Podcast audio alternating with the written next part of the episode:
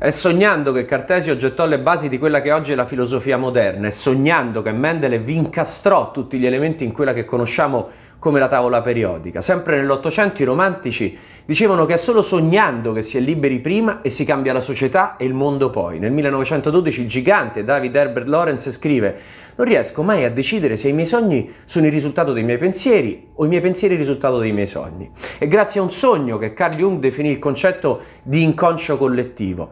Scrivendo di American Dream, il filosofo Richard Rorty disse devi essere fedele a un paese da sogno piuttosto che a quello in cui ti svegli ogni mattina, altrimenti non ha alcuna possibilità di diventare reale.